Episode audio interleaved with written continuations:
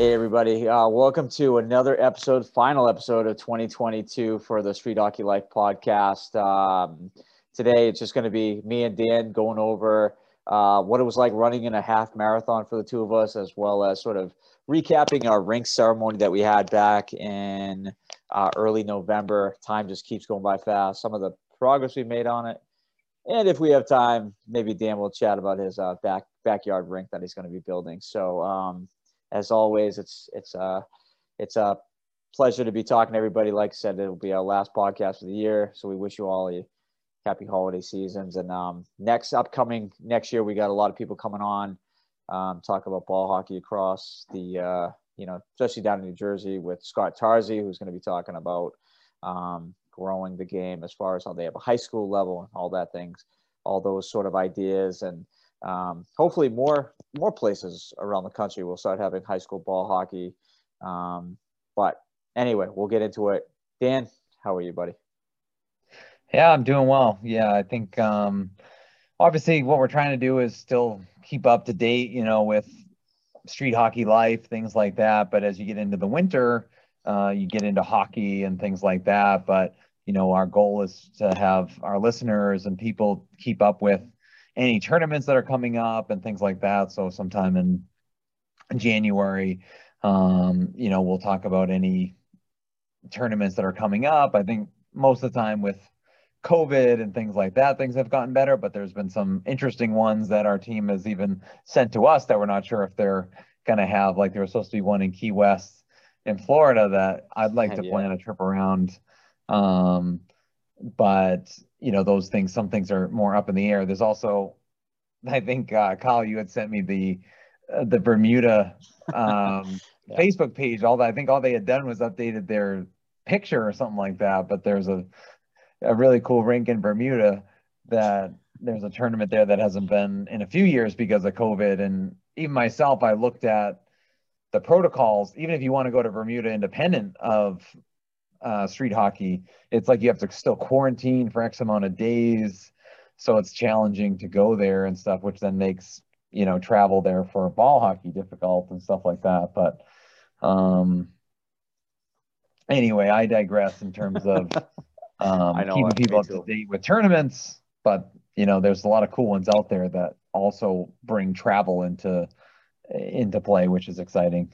Yeah, yeah, for sure. I mean, the Bermuda, just so for people's reference, I mean, the Bermuda rink actually sparked some uh, ideas for uh, for our rink. Um, some ideas that probably are a couple years away, but uh, either way, Bermuda. I mean, I'd love to go there and participate in one of those tournaments, or at least watch. I know, I know a couple years ago, you and I have watched on YouTube. We watched the the Masters that the ISBHF hosted there. Uh, the Masters tournament. But uh, there have been, you know, we haven't really had a chance to talk about this, but there has been ball hockey being played. Uh, I know Cool Hockey has had some events recently. Um, they had the Holiday Bash recently, and uh, that was this past weekend, which was uh, down in down in Philadelphia again at that rink that that I played at with with team Orlando.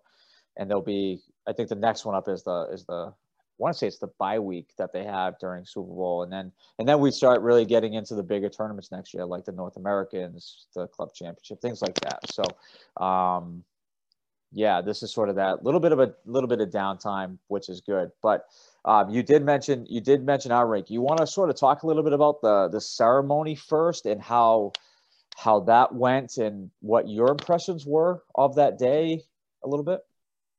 Yeah, I mean, I think I'll start with the idea that obviously, you know, we're a team that, you know, we're we uh, we work really hard to run, you know, a good program and in a nonprofit, and and we work really hard, and then also to then be tasked with putting together uh, a shovel ceremony for one of our big donors, uh, Mr. Coolidge. It was also a very interesting experience for us. You know, it was this idea of uh, how do you do something that's small, you know, fairly elegant, but gives people a way to not have to stay too long, but they also get the message across um, and accommodate everybody in a way that it's as professional as possible, but as laid back. And I felt like everything went um, better than I really could have imagined. I think we weren't sure exactly if people would be standing in front of a camera talking to nobody or if people would be, you know, and, and, and it ended up really nice and clean where people came together where, you know, we got, uh, you know, the amp by, you know, uh, David Tucker and things like that. And then we had a really good flow between speeches. And I think it was just a really good way. It was obviously good um, it really helped us even from donations. There was a decent amount of ones that rolled in from uh, just people probably seeing it on Facebook and even Senator Tarr sharing his speech. So there was a lot of really good uh, press that came out of it, and it was exciting to obviously see the uh, the you know the, the, development of the rink that had taken place. So uh, it was it was a really good experience, you know, personally and for our team it was a, it was an interesting day. I mean, for me, and um, this is you know from from you know sharing you know what you just shared to um, as you as you mentioned it the insight into what that took was just to paint a little bit of a picture on this is that you know you and I had talked a little bit about you know how are we going to run this? Are you going to speak? Am I going to speak? What's the order? Little things like that. Um, and then getting chairs for the ceremony because we did have some of our older um, supporters are you know you don't want to be sitting for 30 minutes and and then uh and, and to your point Danny I didn't know how many people were coming either. I didn't know if there was going to be five people. I mean the paper quoted that there was about 60 people there which it didn't seem like 60 but I'll, I'll we'll, we'll take that. Um but from from my perspective it was actually a very very stressful week planning for that because I, I wanted to make sure that politicians got a chance to say what they need to say and, and we wanted to really focus on the people that are making it happen. So i was really really impressed with with the turnout. But again that was a pretty stressful week. And you know one quick story i ended up going to pick up the chairs on on saturday morning with with with Erin. And i went in there and um, the guy the guy of course knew who our dad was and it's like, oh, you got you guys are building the rink right there, and I'm like, yeah, we're going up there right now to have a little ceremony. And my my comment to him was, you know, I'd rather be coaching than doing this. I, I really, as much as I sometimes can do public speaking, sometimes okay, um, I, I I still was a uncomfortable uh, thing for me. And and but what what was really interesting, and I don't know how you feel about this, is that when and anybody's welcome to watch it. It's on our Facebook page right now. You can actually go watch the entire ceremony, which if you're really that bored, I guess, go take a look at it. Maybe, you know what I mean? It's not, it's not very, it's not very exciting by any means, but I, you know, we talk a lot about the vision of Young Legends, why we do what we do. And, you, you know, I think what I'm trying to say here is that we, a lot of people don't really know the, they don't really know the extent of what ball hockey and you know street hockey is um, and what the game is. And um, what we noticed is is the Gloucester Daily Times had shared the ceremony online and I thought the Gloucester Times did a great job of like talking about how some kids are, some of our players help raise money, which was awesome.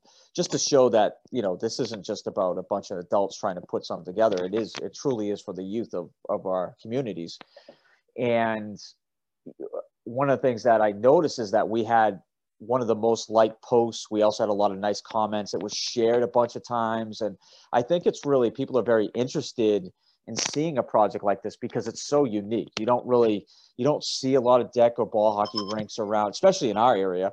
But, um, you know, one of the comments that I always, I always laugh or find comical, and I totally understand it. It's, why do you need a street hockey rink? You can just play street hockey in a driveway.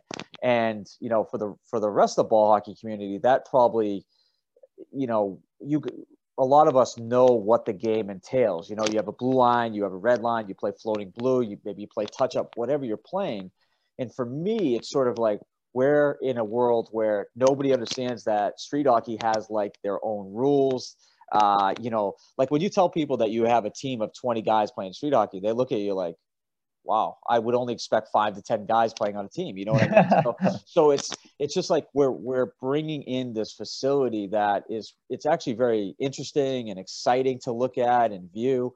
But at the same time, there's people that are still questioning like, why can't you just play street hockey on a ba- on a basketball court? And it's like, well, you can, but we're talking about you know bringing a new generation to the game in our in our hometown, which is which I think is pretty cool, and I think people will appreciate it once you see it in person. And um, um, there are a bunch. Of, there's going to be some pictures coming out on Facebook of the progression um, that's that's being put together now, and it's just really cool to see it go from a basketball court to now it's basically a I don't know how you want to describe it, Danny, but uh, uh, like I said, uh, it it was in a it was a very special day for me. Um, just walking. I mean, even now, if you go up there, it's different from what we saw on that day too. It's it's night and day, and it's it's coming along very nicely. So, um, you know, I like I said, I was blown away by the by the support of of that of that ceremony that day. And I appreciated Erin. She spent a lot of time, you know, spray painting the shovels to make them look gold, and you know, there there was a lot to it. There was a there was a lot to it that I don't think people realized, and um, you know, so so there's a lot of credit, but. Um, well, yeah, and I think one of the big takeaways, at least too, that we tried to hammer home during the ceremony and then in general, is that, and I guess it could go both ways, but I think overall, the fact that it's a private organization raising money to then give something back to the town um, you know, should help people understand how to qualify the project because I'm sure they could be like, oh, you know, where am I? Why is the city putting in a random thing and where are my taxpayer dollars going and stuff? And um, and and and hopefully it's a positive where they're like, oh, you know, there's a you know that's crazy. There's a different an organization taking it upon themselves to try to give back something very cool to the community.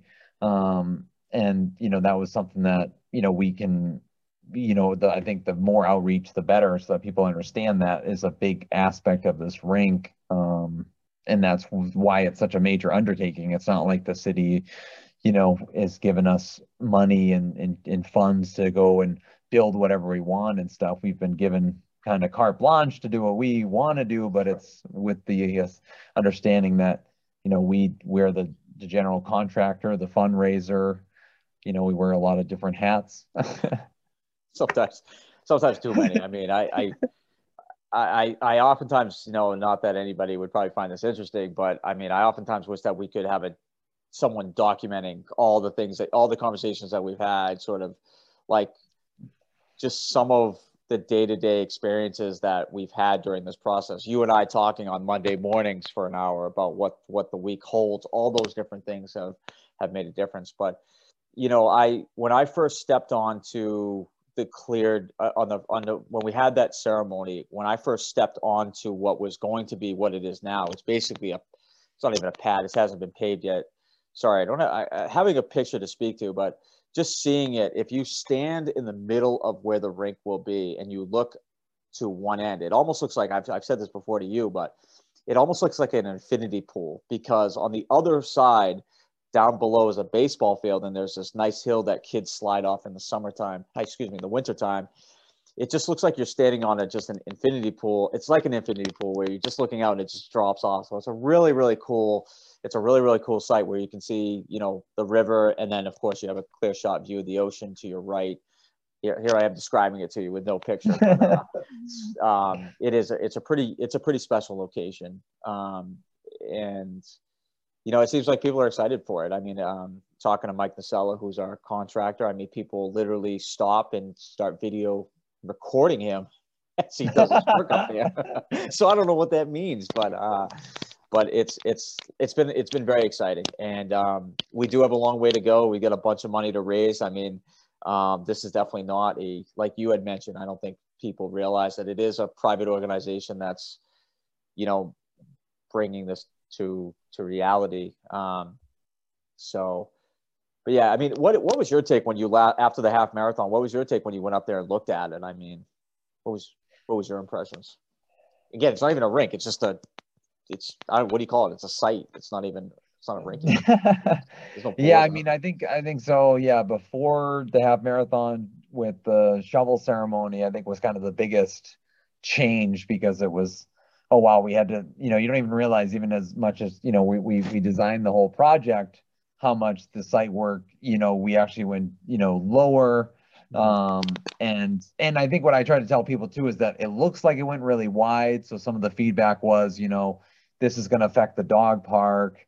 And but people don't realize or remember that you know a rink is on a radius. So really the whole thing is going to be cut down and there's going to be really a lot more space and a beautiful path. So even though it looks like a giant rectangle you can kind of envision a slender oval inside of it which then helps you know why they went all the way to the corner and things like that so it looks you know um like this giant stadium or where this big thing's going to go in, which it is going to be big, but I think it's still like a, a good size, you know, for the area. And it's not like some monstrosity yeah. and stuff. So, but I think after the half marathon, really the biggest adjustment, it was just kind of what you were talking about, even just the build up of how much really where the, a lot of the expenses of the project is, which is building up a part of the land, you know, talking about outdoor rinks and this idea of things need to be level Otherwise, you have a huge slope on one end.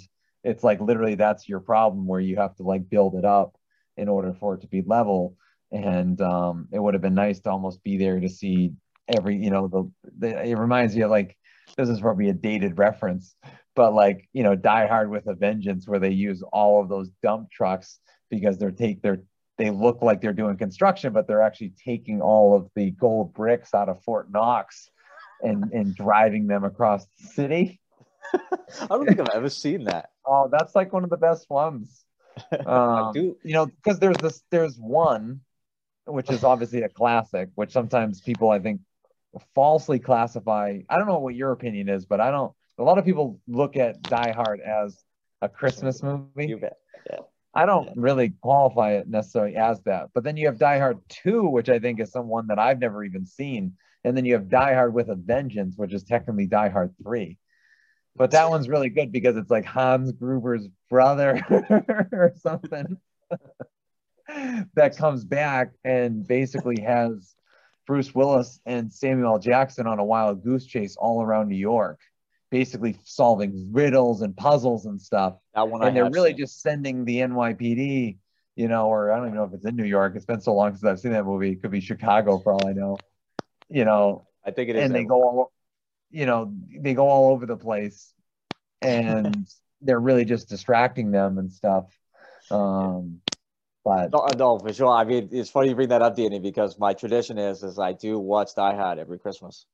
So it is it's on my list of movies to watch in the next couple of days uh yeah. it's so funny because for some reason i it, it, you're right it's not really i mean why do people say it's christmas because i think he's there on new year's excuse me i keep saying new year's i don't know what my deal is with that but it's he's there on Christmas Eve to see his wife. Yeah. And, uh, you know, that's the premise. But yeah, I for some reason. Well, I understand the reference because I think of you know, I do in that in the same vein. I do classify Harry Potter movies as Christmas time movies because like they celebrate Christmas in most of the movies, and it's usually pretty festive and stuff. So they know. do seem to split it up in Harry Potter.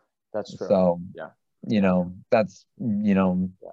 Sometimes what I try to watch or whatever, but yeah. so I mean, I think Aaron Aaron watched one of the I told you about this one of the diehards recently, one of the newer ones, where he um, and I forget the other main character. I clearly I didn't watch it, but it's it's this idea of this cyber attack and like everything shuts down and kind of an interesting movie, you know, where everything's connected to you know, if you had a cyber attack where everything's controlled by computers. But anyway, as always, we digress. But I'm a I'm a big yeah. fan of I'm a big fan of Die Hard on on Christmas, no doubt. Um, so, um, but yeah, I mean, and what we what we've learned is is even our preparation when it when it comes to the rank is that there's still a lot of questions that we're still solving as we go. A lot of it has to do with the site work, which is not my area of expertise. I'm learning a lot about, you know, we had a meeting today about where the lights are going and you know how the lights actually you know different soil compositions things things like that that i would never even think about when building a rink so this has been a very very steep steep learning curve because most people think right you just oh you need boards and tile and you know you're you're good to go uh, but the our site's really unique because we did have to build it up to make it even and level and like I said, you're putting in you're putting in lights, and as you mentioned, we're we're kind of like we wear multiple hats where we are the GC, but then we have a contractor that's telling us where we need. It's just been an amazing project, and um, I think if we were ever to build another rink, uh, we would very very much simplify this process, very much simplify it too. You know, because um, it's like I said, it's been a learning curve, steep one. Yeah, I think if you look at most rinks throughout, you know, New England or you know Massachusetts, you know, a lot of them, you know, are like basketball courts, like in Franklin, it was basically I, I don't remember if it was just fenced in basketball courts, but basically they raised money to put you know boards around it Yep. And it's kind of a nice in between. You know, you have boards that you could go shoot around, but it's 100 feet by 30 feet. It's wider than, uh, you know, 130 feet by 100 feet. It's wider than it is long. It only has basketball lines. And um, it was a flat surface, so it wasn't really a lot of money. It was literally just the cost of the boards. Uh, I'm obviously oversimplifying, but in a lot of situations, people have put in, you know, they've they found good areas and they just throw up boards and they get one smaller investment and then they've got help from the town. Whereas i think we obviously anyone could say you know you could go with a smaller rink with like these smaller type boards but that's where i think we're trying to show people where ball hockey is at follow standards follow you know sizes and regulations so that you know they could you know you could theoretically practice on this you know and, and get ready for the olympics or something because it's you know it's at least a version of um size. I mean i argue that i think if it gets in the olympics it would be a an even bigger rink but mm-hmm. you know at least it's a start. Right right. And when you know when it comes to when it comes to gloucester too i think i've, I've never really had a chance to publicly say, say this. And you know, on our podcast, I can probably share it. You know, the ball hockey community will will will understand the benefits of having a having a uh, of having a street hockey rink like this. But you know, when we haven't had to answer many of those questions, like, well, why did you guys choose Stage Fort Park and you know that location where you know all that stuff, and and you know one of the main reasons is obviously that's where the league was born you know, and I have a special attachment to that. Look, we we we all should. I mean, it's where it was the league was born. It's where, you know, but it's also to me, it's also a special spot where you know, yes, many people know I love the ocean, so it's nice to have a rink. You're you're blending two of your passions together in some way. That might not make sense, but you know, when it came to the basketball court, it, it was never any in my mind. There was never anything like, hey, we're taking a sport away or anything like that. You know what I mean? Because we just noticed that nobody ever used that basketball court. Of course, the occasional person who was using Stage Fort Park for picnics and things like that, they come up and shoot a basket around and then they're gone. But there hasn't been a league up there. And, and, you know, when we communicated with the basketball community about, you know, are you guys okay if we put a rink there and there's no more hoops? And the, the response was for sure, because two things, it, it's not to regulation. And two, it it's so windy up there, which it is. It's going to be interesting to have street hockey up there in a real rink because I wonder if the boards are going to protect. Um, I, I don't even know if it's going to matter. Again, this goes back to talking to like Corey Wilson about you know playing in an indoor versus outdoor facility and those differences. But uh, you know they were telling me that with the basketball you shoot it and it would the wind would just take it in and it's not it's not realistic. So um, but again, I, I I never ever want anybody to think that organization is against basketball because that just was not the case at all. The court was deteriorating, which is why we were able to get the CPA money. For those of you who don't know, the CPA money is basically it's a it's a grant from your uh, from your state that goes to, to the city um, to fix up a park or something like that. So we were awarded a grant like that from from the city of Gloucester, which was really helpful and you know and that's the other part of it. When you're using public public money you want to make sure that you're you're building the best possible possible facility that people can use. Um, but we've got we got a lot of questions coming that for our organization that we're going to have to answer and but the good news is is we've started. Yeah we get a lot of money to raise um, but we're we're moving forward which is good. So anyway i i just i've never really shared you know why i wanted that location specifically but a lot of it is is um, it's a special spot for our league. It's where, like I said, it's where it's where it was born, and plus it needed an upgrade. I mean, nobody can deny that the basketball court was falling apart. So, um, but anyway, uh, some days I'm just yeah, and I, so thrilled. And wish well, it was yeah, done. Think, you know, you know that. Yeah, I think. I mean, obviously, yeah, it'd be a big relief uh, for everybody when you know we can you know, close the chapter uh, to be able to have this built. Um, even though in a lot of ways there's obviously a long road because we're trying to figure out ways to get a version of it built with possibility of more funding in the future. But there's some hope too that if it's, you know, there'll be more money almost as it's with it built, or you know, um, as far as the ancillary things like finishing off the lights and things like that. You know, sometimes someone can be passionate and say, "Oh, you know, I'll pay for the lights." That kind of happened at my high school. There was a guy that wanted, you know, we never had high, we never had lights at on the field on the football field of Austin Prep. We always played Saturday day games. yeah, yeah, that's right. I remember and that. So like some guy wanted to donate a bunch of money, and you know they they eventually redid the whole stadium and have lights, which is nice to play Friday night games like a real football team. So, yeah, um, you know, yeah, for sure. Yeah, I, I I thought at one point that wasn't going to happen for that school, but now it now it does, huh? The lights. Yeah, well, I think what happened, at least the rumor back in the day, was that they always wanted to be like equal equal donations for all teams. So they they were highly against um like even when I played hockey, they had we had fancier buses because one of the you know players' fathers had us travel in fancy buses when we were going all the way to Falmouth for a Cape Cod tur- Classic tournament that happened.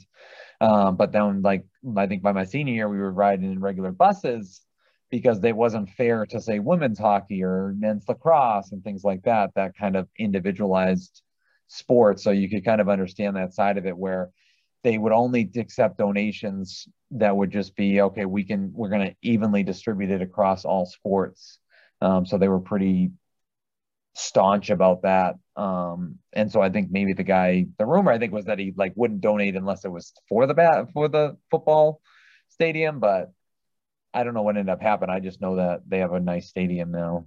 Yeah, I'd, I'd like to go. I'd like to go back and um, potentially see some of these stadiums. I mean, uh, uh, you know, football obviously there's some some really really nice stadiums. I mean, and again, when now when I look at football stadiums or I look at any sort of athletic facility, I'm always thinking about how do you how do you build something like this? I know it's, it's, it's just your my my whole mind has sort of changed on you know how things are built and um, like i said because you know even even when we go to fitchburg we go to leominster um, you think about how they built those rinks think about a lot making sure that you know you know we get a rink that's going to be very functional and and be able to handle the the abuse as time goes on. Um, but anyway i will i will ask this. Do you have a favorite christmas movie? Now that i think of it do you have a favorite christmas movie? Um, it's hard because I would probably say my default would be like you know the Santa Claus with oh, you know Tim Allen, classic movie. But at the, but at the same time, kids. like a close second is kind of like Elf because Elf I felt like for whatever reason it's a movie that like I've always been able to watch as many times as it's on, and you for some reason don't really get sick of it. Um, you know, so uh, you know those two movies are good. and the one Santa Claus 2 just makes me laugh thinking about Cole.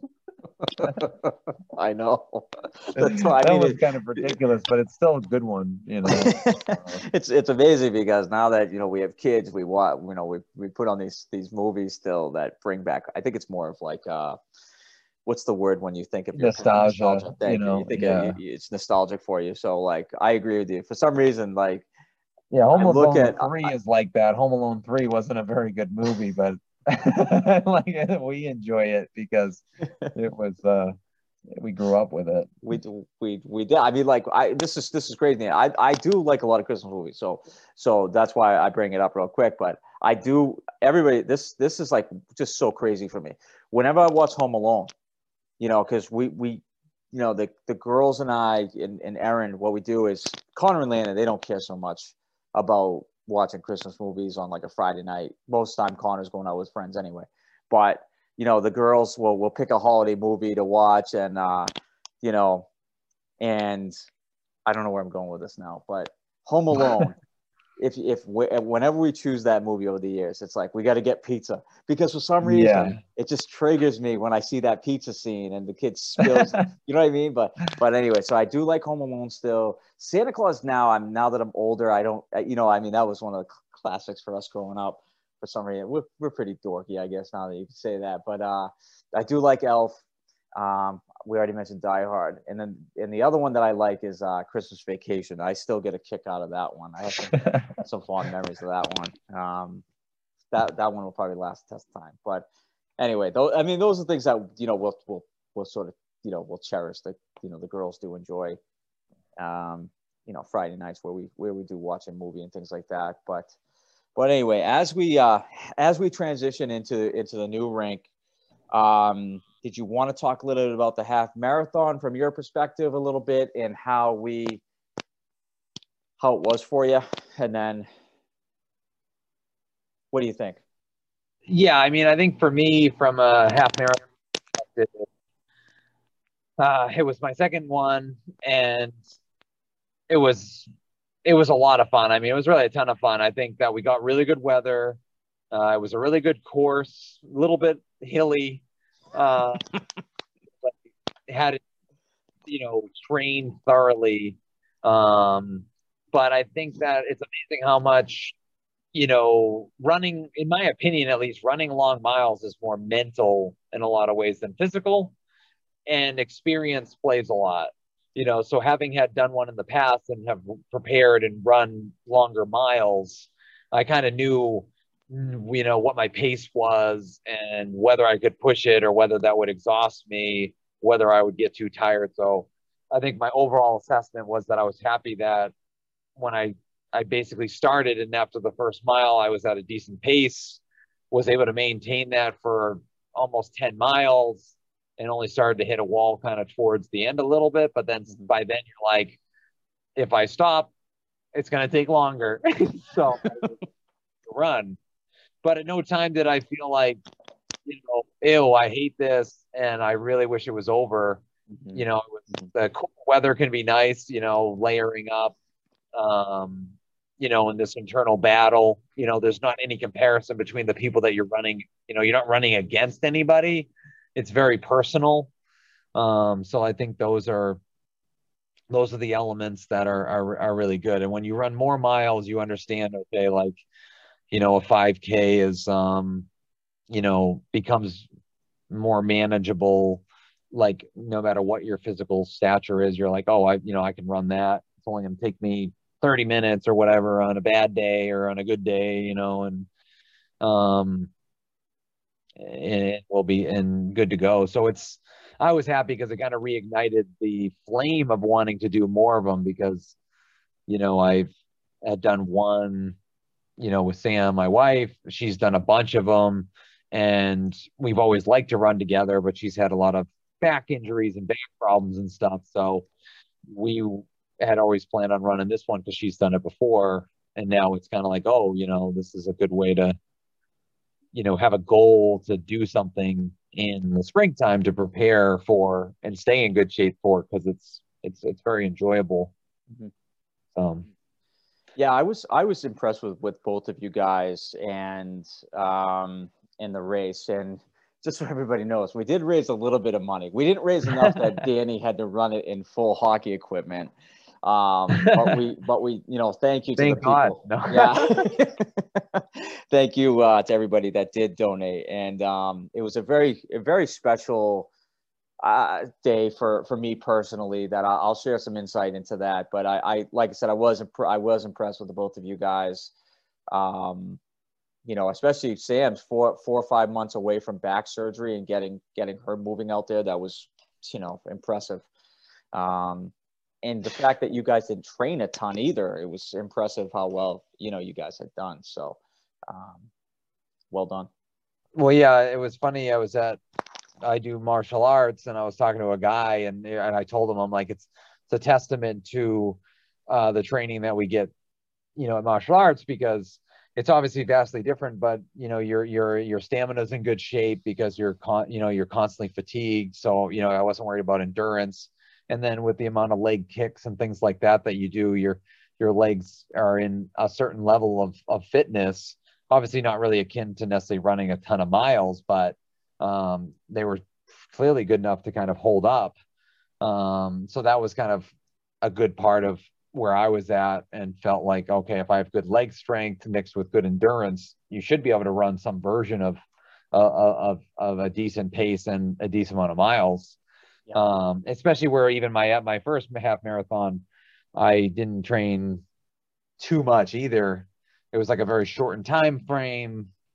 I had done a triathlon like a week before it and stuff, so I knew I could at least do it. Mm-hmm. Um, but yeah, I was talking to this guy, and he was he said that he runs, you know, like three miles like a day on top of like martial arts and, and still hits the gym and I'm like, geez, I need to I need to work out more. Does he have any kids? no. No. He doesn't have any kids. And his wife works like evenings, so he goes almost every night because he has nothing else to do. So I can definitely empathize like with that because Sam used to work evenings back in the day. So I, I can think, you know, and I would go to Planet Fitness a lot. So, you know. Yeah. But yeah, I think like I was happy with myself, and I think obviously for you, you know, I think you, you know you did an amazing job, especially from a training perspective. You know, I think that was that was because I think it's easy to always think like, oh, it's X amount of days away or it's a month away, and then you kind of like this. At least I'm a bad procrastinator. So, and then all of a sudden two weeks hit, and you're like, well, I can only work out. I could only run you know, every other day, and then I'm gonna have to rest a, a few days before I train, so I'm not tired. So at least you know, Carl took the good approach and started to train like eight or nine, ten weeks as far as actual running, you know. Um, and you ran like two days after the half marathon, so making me look bad there too. Well, yeah, it was uh, definitely a, a, process with that for that for that race for sure. But uh, I mean, this this story, Danny, goes back even even further. So, um, and thank you for that. It's it's so I I always tell people that I would never ever categorize myself as a as a runner. Um, you know, and like like you said though, you know, you do are doing martial arts, different type of training, so you do have some endurance. You know what I mean? But it, so I, it's not like you didn't do anything for this guy, this for this run. But for me, I would never ever consider myself a runner because as you as you know, growing up playing hockey, we did a lot of sprint sprint training. I think the most mileage that I ever ran when I was in college that we had to do over the course of the summer was a two mile run.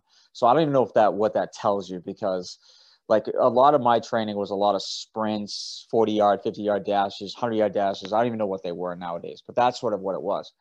So for me, the reason how I got into running is is as there's a long time joke between my brother and I that is, you know, between you and me, Danny, that uh, you know, I always said that I wanted to get really big and heavy. okay.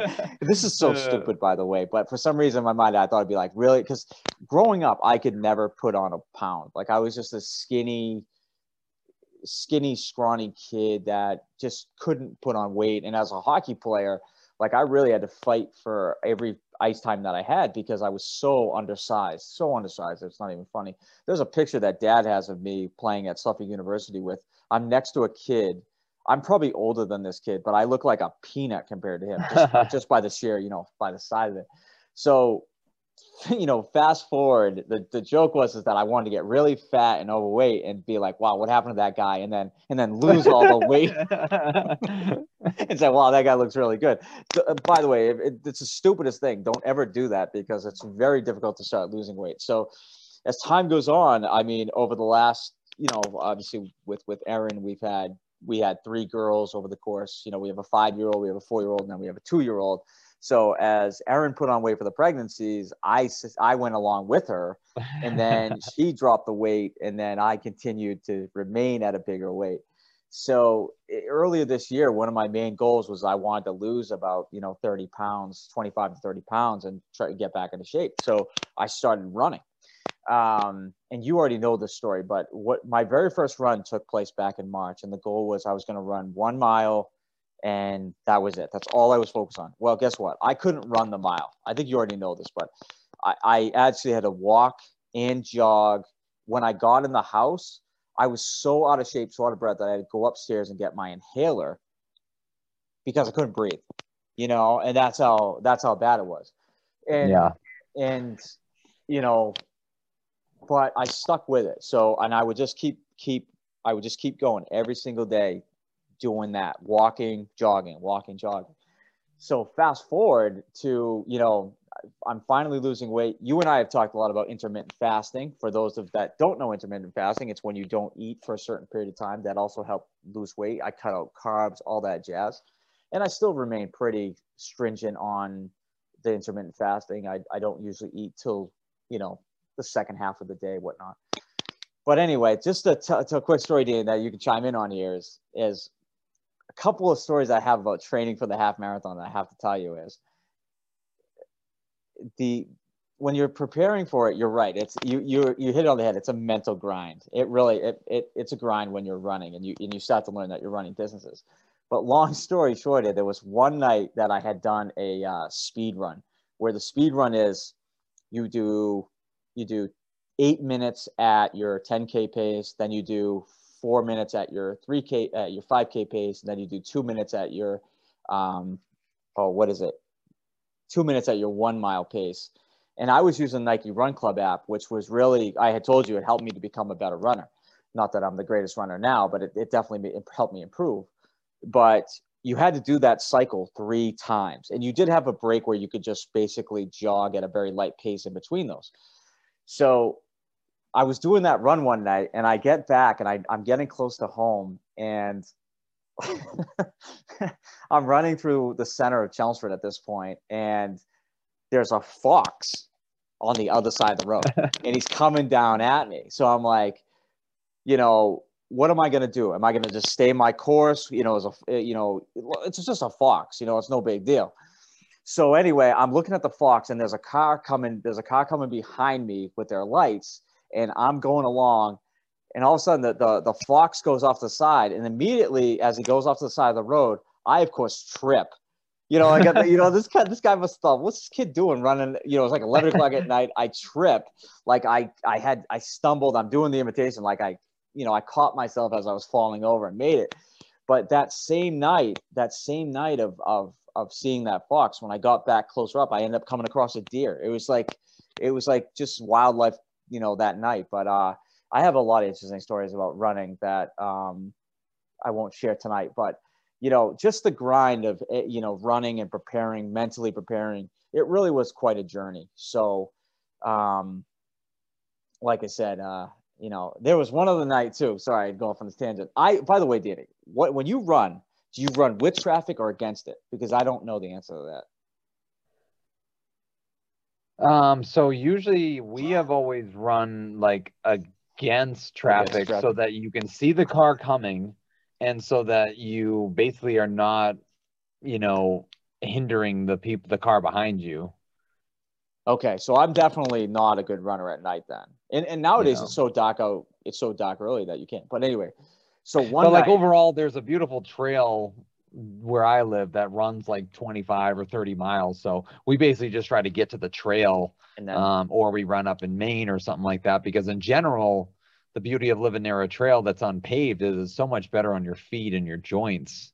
Um, and that's a huge positive when you're running. Um, so that's mostly where we run because it's completely flat and you can run, you know, as far as you want because it goes, you know, 20, 30 miles, 15 miles in each direction or something like yeah, that. Great. Goes all through these towns that's that's that's great because I mean there is a trail that I that I run on every once in a while, but um, if you already know this, I don't like running the same thing over and over again. I get bored with that. So yeah. the, re- the, reason why I asked you is one night I took off. It was late at night again, as always. As people know, I like running at night. I don't know why, but I do. I seem to go. I think I'm going faster. I might not be, but I'm running with the traffic. And you know where I live, there's like this area with I'm talking my hand. So there's this area that is it's just pitch black for about 150 yards where there's no street light. So when you run through there, you don't really think much about it. So that one night I was running through there, I kid you not, on the other side of the road, there's a silhouette of a person. you know, and I'm like, there's definitely someone over there. And I had my headphones in, I had a hat on, you know, and not only that, I'm not dressed appropriately because I got a lot of dark clothes on. I mean, I'm like, who, yeah, you know what I mean? It's not, it's not very bright. But anyway, as I'm running, there's no vehicles around, but I see the silhouette of a person, and I'm like, I'm like, what is that? You know, what, what's going on on that left side? And so I start running, and as I get closer to it, I realize it's actually a person all dressed in black like me walking training for a half marathon. he, he definitely he definitely was not training. He was definitely not training, but he just he was just walking. So I actually waved to him. I didn't get any response. So I'm like, all right, well, I'm just gonna keep going on my route that I was I knew the route that I was gonna go down. I jogged to the end of end of the road where there's this church actually, and I run around the church parking lot. And, and again, this is one of the lighter runs. So anyway, I'm like, okay, I'm gonna go back, but again, I'm not running against the traffic. I'm running with the traffic. So I'm running, and there's not many cars out because it is it is fairly late at this point. So I keep going back, and all of a sudden, I'm in a good rhythm. I have my head up. I'm looking forward. There's that same damn silhouette right in front of me, and I'm like, "There's somebody in front of me. There's someone coming at me." So I I continue. Like I said, there's no cars behind me at this point. I just keep running. You know, I'm just drawing, drawing along. And I'm like, slowly but surely, you know how your eyes adjust in the dark that you can start to pick up on things? This silhouette yeah. moves a little bit to my left. And I'm like, what is going on with this this guy? So I and again, he was standing in that area where it's just completely dark. And so I just kept going. I went right by him. I said hello to him again no response. It was the weirdest thing. That was probably one of the strangest things. But like, like when, and then of course, as as I had my back to, as I had my back to him, like, you know, should I just, you know, maybe I should pick up the pace because you know maybe he's gonna run me. Your mind goes crazy anyway. Which yeah, yeah. None, none, of that happened. So anyway, it was it was just a weird. It, it was such an eerie thing of seeing someone kind of just like I said, this was a real person, not a ghost or anything like that. This was a real person you know, it was not a figment of my man- imagination. And uh, but that was one of the craziest runs that I had. Um, and again, uh, t- to some people, you know, like running with a partner. I mean, I've invited Erin to run with me, but she's, uh, you know, she's not really in the running mood yet. Although she can, she used to do cross country, so I have no doubt she could do very well. But um, but yeah, that, that was a that was a mental grind for me. Sorry, I'm I'm rambling on about these stories, but was there any part of that of that race where you were like, yeah, um, you felt really good, or you felt like I really have to push through this mentally and physically? Um, it was pretty. It's. Uh, I mean, I think I uh, the approach that I took was almost to try to kind of like that. You know that that flow state that they try to.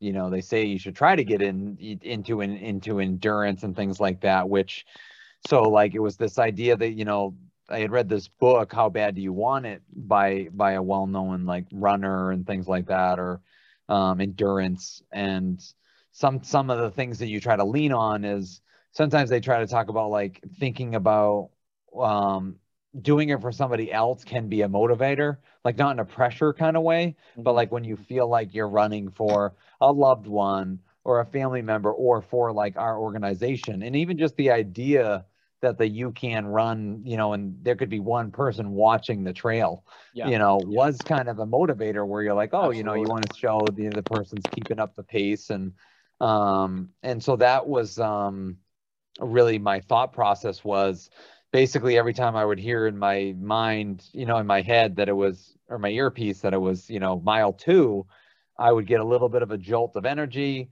Probably at like two and a half miles, I would start to be like, okay, the length of the song is XYZ. I'm going to, you know, now I have to fight a little bit to get to the third mile. But I felt like I knew how to take on the hills and to keep my pace. So I didn't get too down on myself to feel like, oh my God, I have to stop and walk right here. It was more like, okay, my legs feel pretty good. They're, my quads are tightening up a little bit.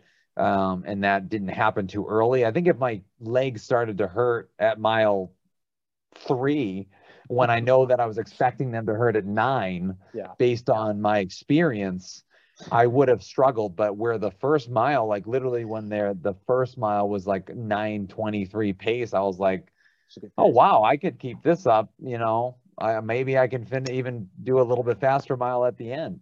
Yeah. You know, and in some ways it trended in the other direction where some of those hills could knock, you know, a decent amount of seconds off and if you trained even a decent amount, the the hills wouldn't have been as big of a factor. They weren't like really big and steep. It was like not super steep, but for a really long period of time. So then you just really had to like judge your body and things like that. So um, I think the mixture of you know, running it on behalf of like the rink or things like that, running along with, you know, Sam, she's a good pace setter and things like that. Um, it worked out well. I will say that the half marathon that we did, I think she might have had some music playing, but we kind of just talked and, and and had a good time. Yeah. I will say that this race, headphones in, don't think I would have been able to do it without music. Okay. You know, because it would have been like I would have gotten too much in my head. Uh, I think, even though I think I had a pretty good idea where I'm like, okay, I just ran a 5K. Yes, I have to do this like yes. four more times, but just get to the halfway point, see how I feel, and then I know I can run it home. You know. Yeah, um, for, sure. I mean, what was funny about running with you guys? So you right before the race started, you said to me, he goes, "We might run together, we might not. I might have to stick with Sam." And I'm like, "Whatever you need to do, don't worry." And and mentally, Danny, I was ready to run on my own because that's usually how I run, right? Mentally, you know, yeah. you're, you're so used to running by yourself anyway. So, but anyway, I mean, this was comical for me because we all we took off. The three of us took off together. We get to the first mile we finished the first mile together. But what was funny about this whole situation is you guys had your headphones in, and I actually, unfortunately, I packed the wrong headphones for the day. So I have a problem with headphones as it is. I lose them. They don't fit my ears. It's just a it, when I run, they bounce out. It, so I had the worst ones that you could possibly have. The it's the it was the the uh the earphones that come with your iPhone. Um, yeah. So this it's basically worthless. And you were like, yeah, just tie it around your neck and all that. And I and I I well, I was saying if you loop it around your ear, around your ear, then sometimes the pressure of you running actually the, the tension it's, goes on the tight. ear. You got instead of like right on the earpiece. You got and it. it's you know it's like 50% effective. It wasn't I couldn't even like focus on doing that while I was running. So and even even when I was drinking water as running, that's a whole new skill that I have to learn. I, yeah, you know, it is all over my yeah. face, you know. But anyway, so we we we we get to the first mile and and you were right that was a quick pace. So so so we all got the half the, the first mile together which was great. High five. We start going. Somehow i got caught up in this little bit of a of a grouping but that's not really what happened. Dan and sam pick up their pace. Okay so she picks up her pace you pick up your pace.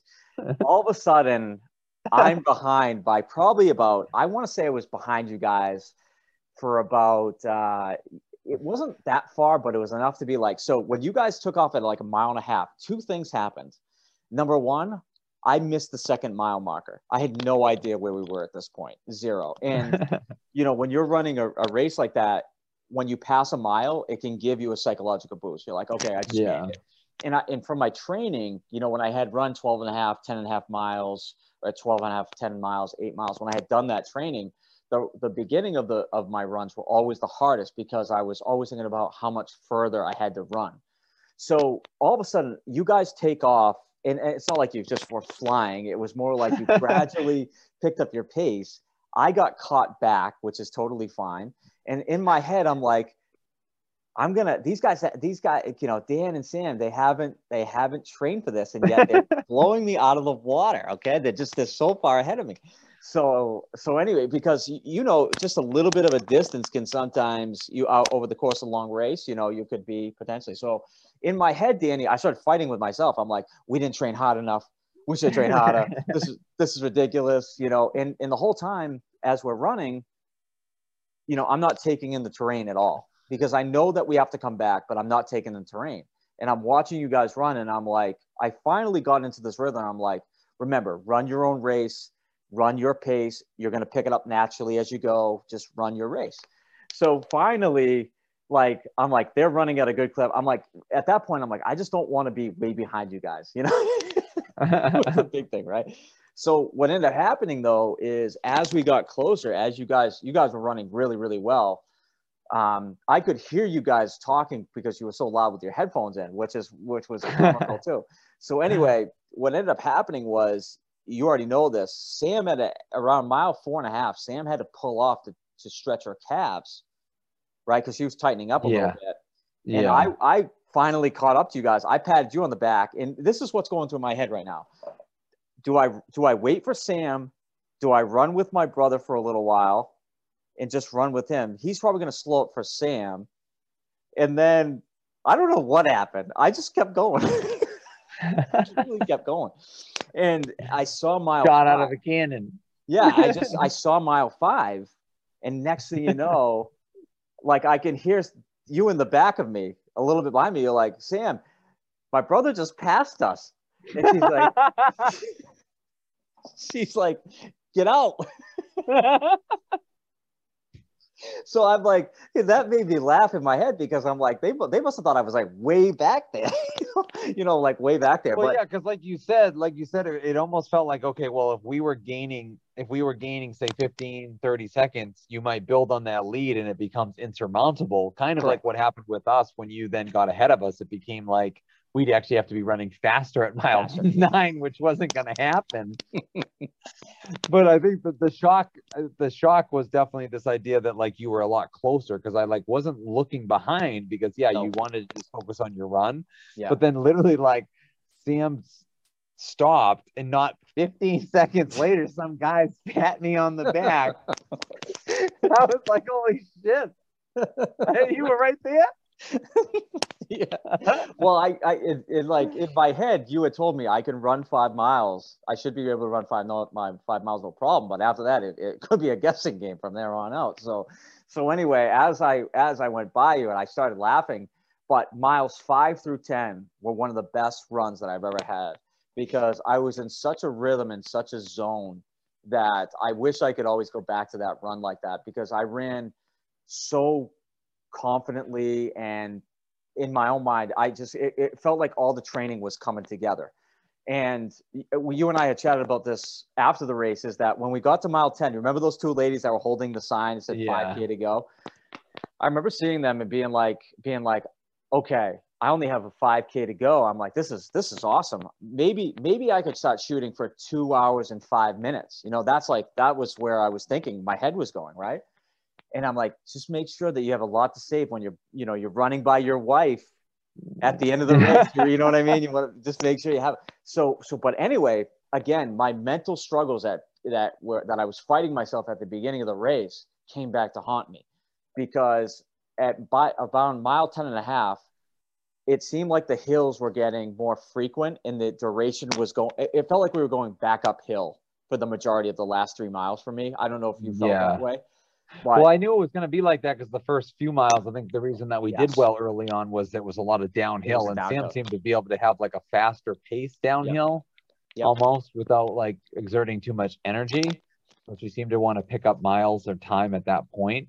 So absolutely yeah, then coming back, yeah, the only time I had an existential crisis, and it wasn't even that bad, but it was definitely like it was like if that's not the Dairy Maid, I'm gonna die.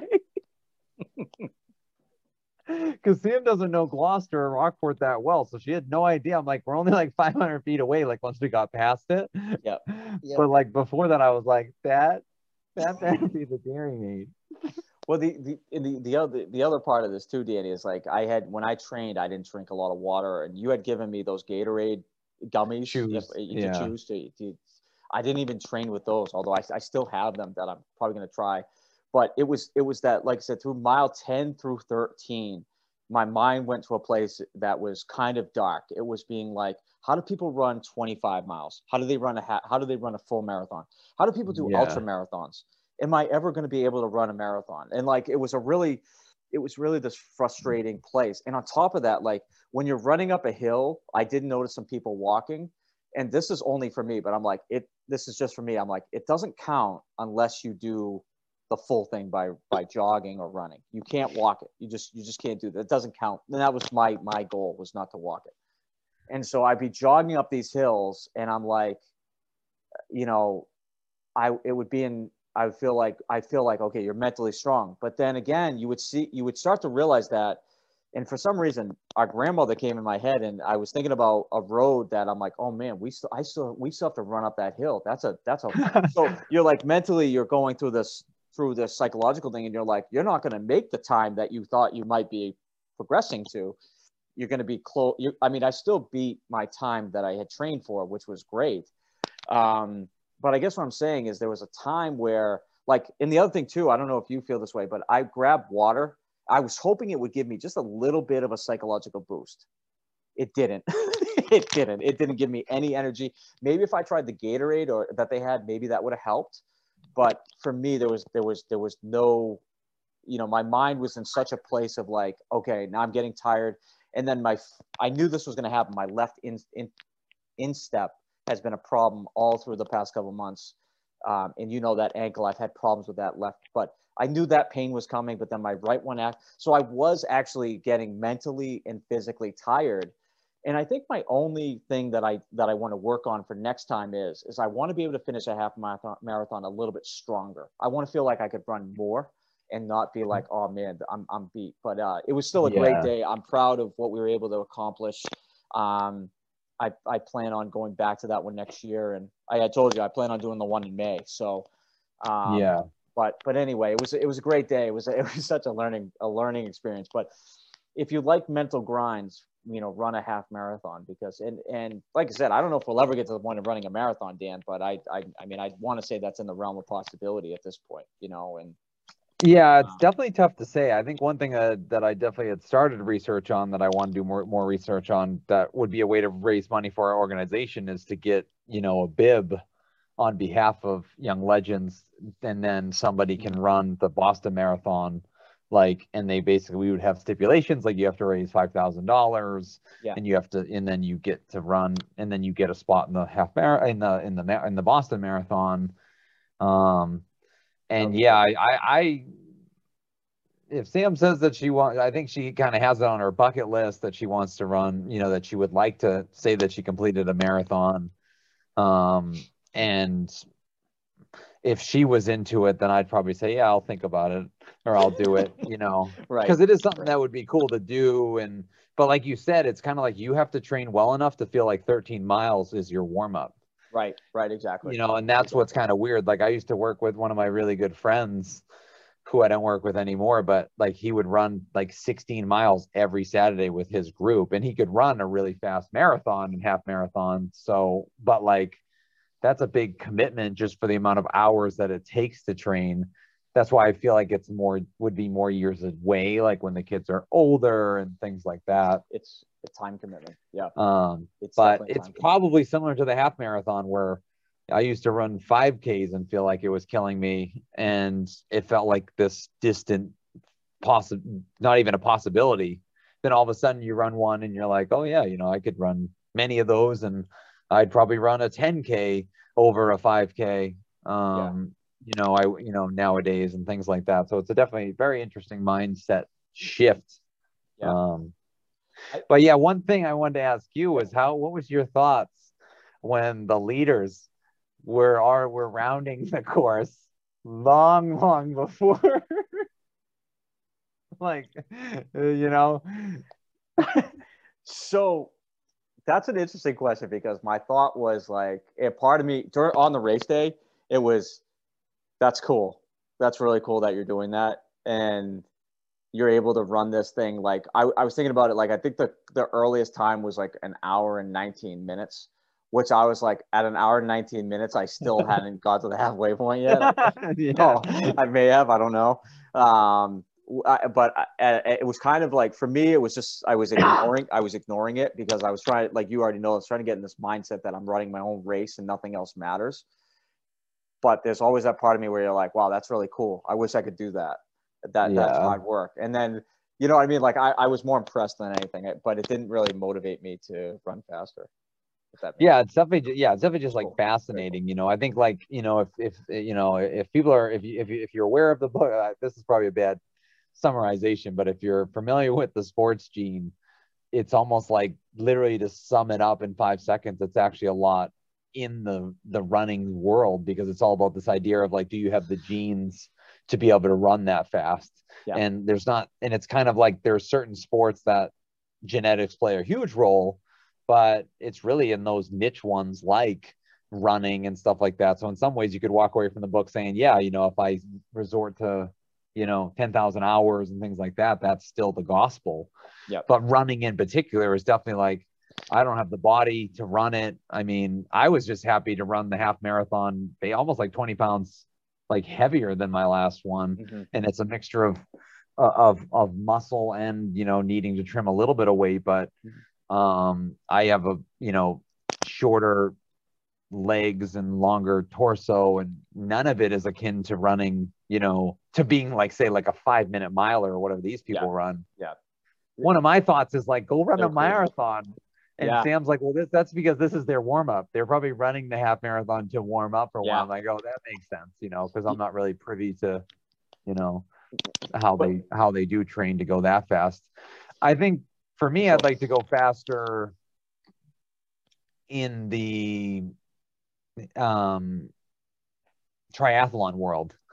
You know, the people that do triathlons, it's only usually if you do a sprint, it's only five miles. It's a it's a it's a it's a um, 5k at the end, and you'd really like to get a good time and say run run the 5k very quickly. And I haven't, at least up to now, been in really good enough shape to then have ran, you know, swam, biked, and then run in, you know, really strong. Yeah. Um, which, like to your point, the idea of finishing the half marathon strong, similar to finishing a, a triathlon or even doing a an Olympic triathlon, which is um, a 10k at the end, but that's after like a marathon on the bike and a mile swim. So. Yeah. Yeah. um, I, I you know, I, I wonder if that's on my uh, vision list for 2022, Dan, is to put that on there, do a triathlon. I know there's one in Amesbury, Mass, that looks a little bit easier as your as my first one. I don't know if you know which one that is, but uh, I did. I Uh, did yeah, I'm not sure, but yeah, they definitely have It's more of a talking about sprint one. standards with you know ball hockey. There, it's kind of like that in triathlon. You can easily do one where the bike is only 10 miles, and sometimes I've done ones that are 13 miles Yeah. or you know 15 miles, and you're like, none of it exactly makes sense. But they're maybe they're just beholden to the course and the area.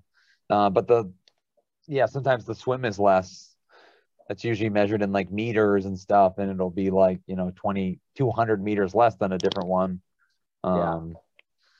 the run is usually pretty consistent it's usually a 5k or a 10k uh, That- but i think to start i've always been interested in doing a, a, a, a, um, uh, an olympic triathlon rally, uh, relay where like you Okay. you know dad dad always put himself in the bucket to maybe do the run i'm like well sam's the runner so like she could do the six you know the she could do the 10k i could do the swim and you could do the bike Like, yep. or something like that but some version Yeah. of sure. that is kind of just a fun idea Absolutely. Absolutely. That's a good start. general just to start um but The, the only thing that when you you had asked me about, you know, this kind of goes along with that with a triathlon too, is the idea that uh, you mentioned the people running back when you're still running out. What frustrated me the most about my last three miles of that of that re, of that half marathon was the fact that there were that there were people passing me that I felt like had no business to pass me. I mean, but I don't know how you felt, Dan. It felt like there was more women running that than there were men. And and like I said, some of the some of the women that were past me, I'm like, wow, you got you're doing great because here I am struggling the last three miles, you know, trying to get those hills really could have took kind of took it to me. And and, and that's what I think like um that's what's always interesting to you and me is like how do you get into the zone and then stay in the zone for the entire race whereas you know what i mean and that's where i think my training for the next one will will be mainly focusing on making sure that i do more than just one 12 12 and a half run uh one 10 mile i think i think i'll do more of those just so i can build up that last endurance to finish better um but but anyway this this uh, we've kind of gone into an area where you and I always have a lot of interest on on that mental toughness building, how it relates to ball hockey. Because I feel like now that I've run a half marathon, that's great for my endurance. But even even when you step and try to play ball hockey, it's kind of like, well, I got to sprint now. I got to be able to sprint and keep my endurance up. So um, I'm I'm really interested to see how that translate, tra- how the running translates into, um, you know, when when we start playing again. Um, yeah so- and actually, before we wrap up here, I do want to say that we are going to give away one of our half marathon run for the rink shirts.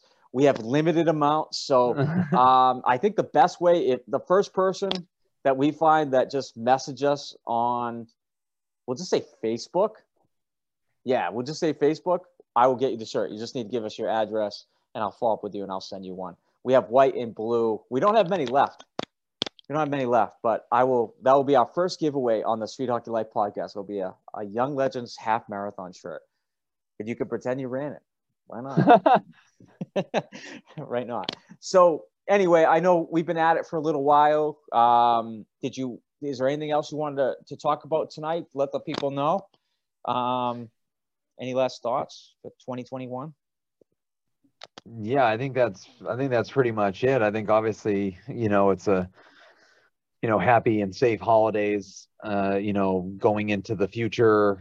Um, I've always told this to Carl, I'm not a big fan of um, uh, New Year's resolutions uh, because uh, I feel like, you know, trying to, uh, from a personal growth standpoint, you know, it should be kind of a, a, a constant evaluation, you know, throughout the year.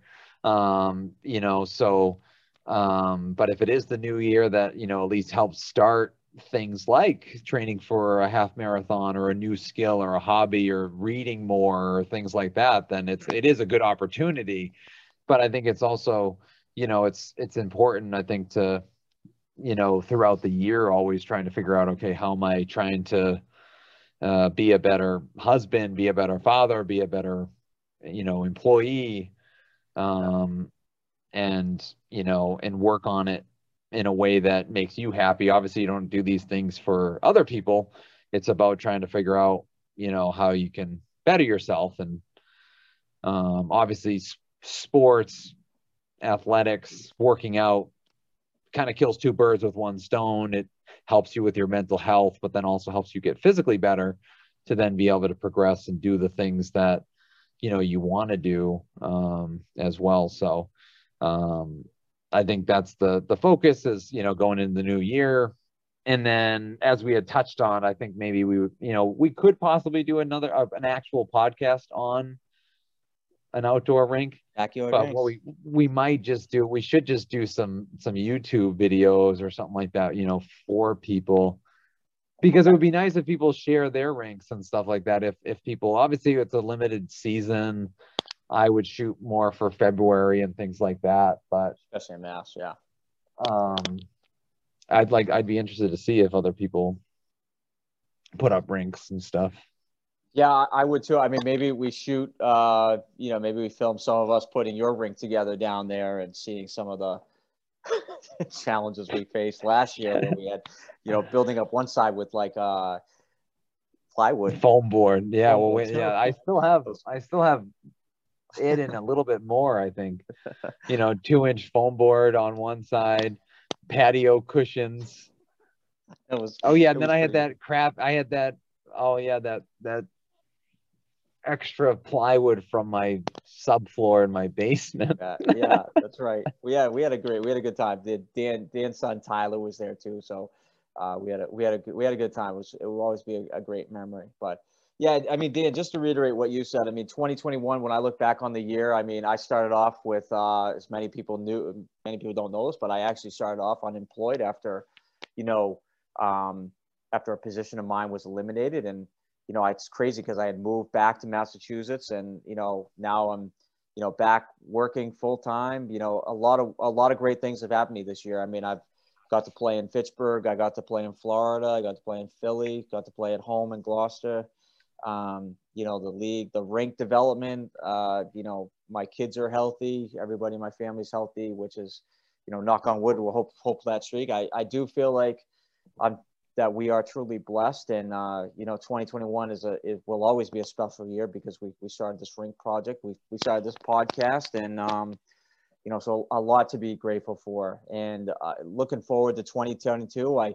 I sometimes wonder how, how am I going to top all this that I did this year? But I keep reminding myself that, like you said, as even though I do write down my New Year's resolution, I do believe, like like you, that personal development is something that you work on on a on a on a daily basis. And um, so I'm I'm looking forward to switching the calendar over a little bit, and uh, I'm mm-hmm. excited and um, you know, to, to everybody listening, thank you for tuning in. We we appreciate you more than anything. It's always great to have people listening, and you're always welcome to reach out to Dan and I on Facebook or through mostly through Wild Street Hockey or Young Legends Street Hockey because that's where we it's the easiest way to get in touch with us most of the time.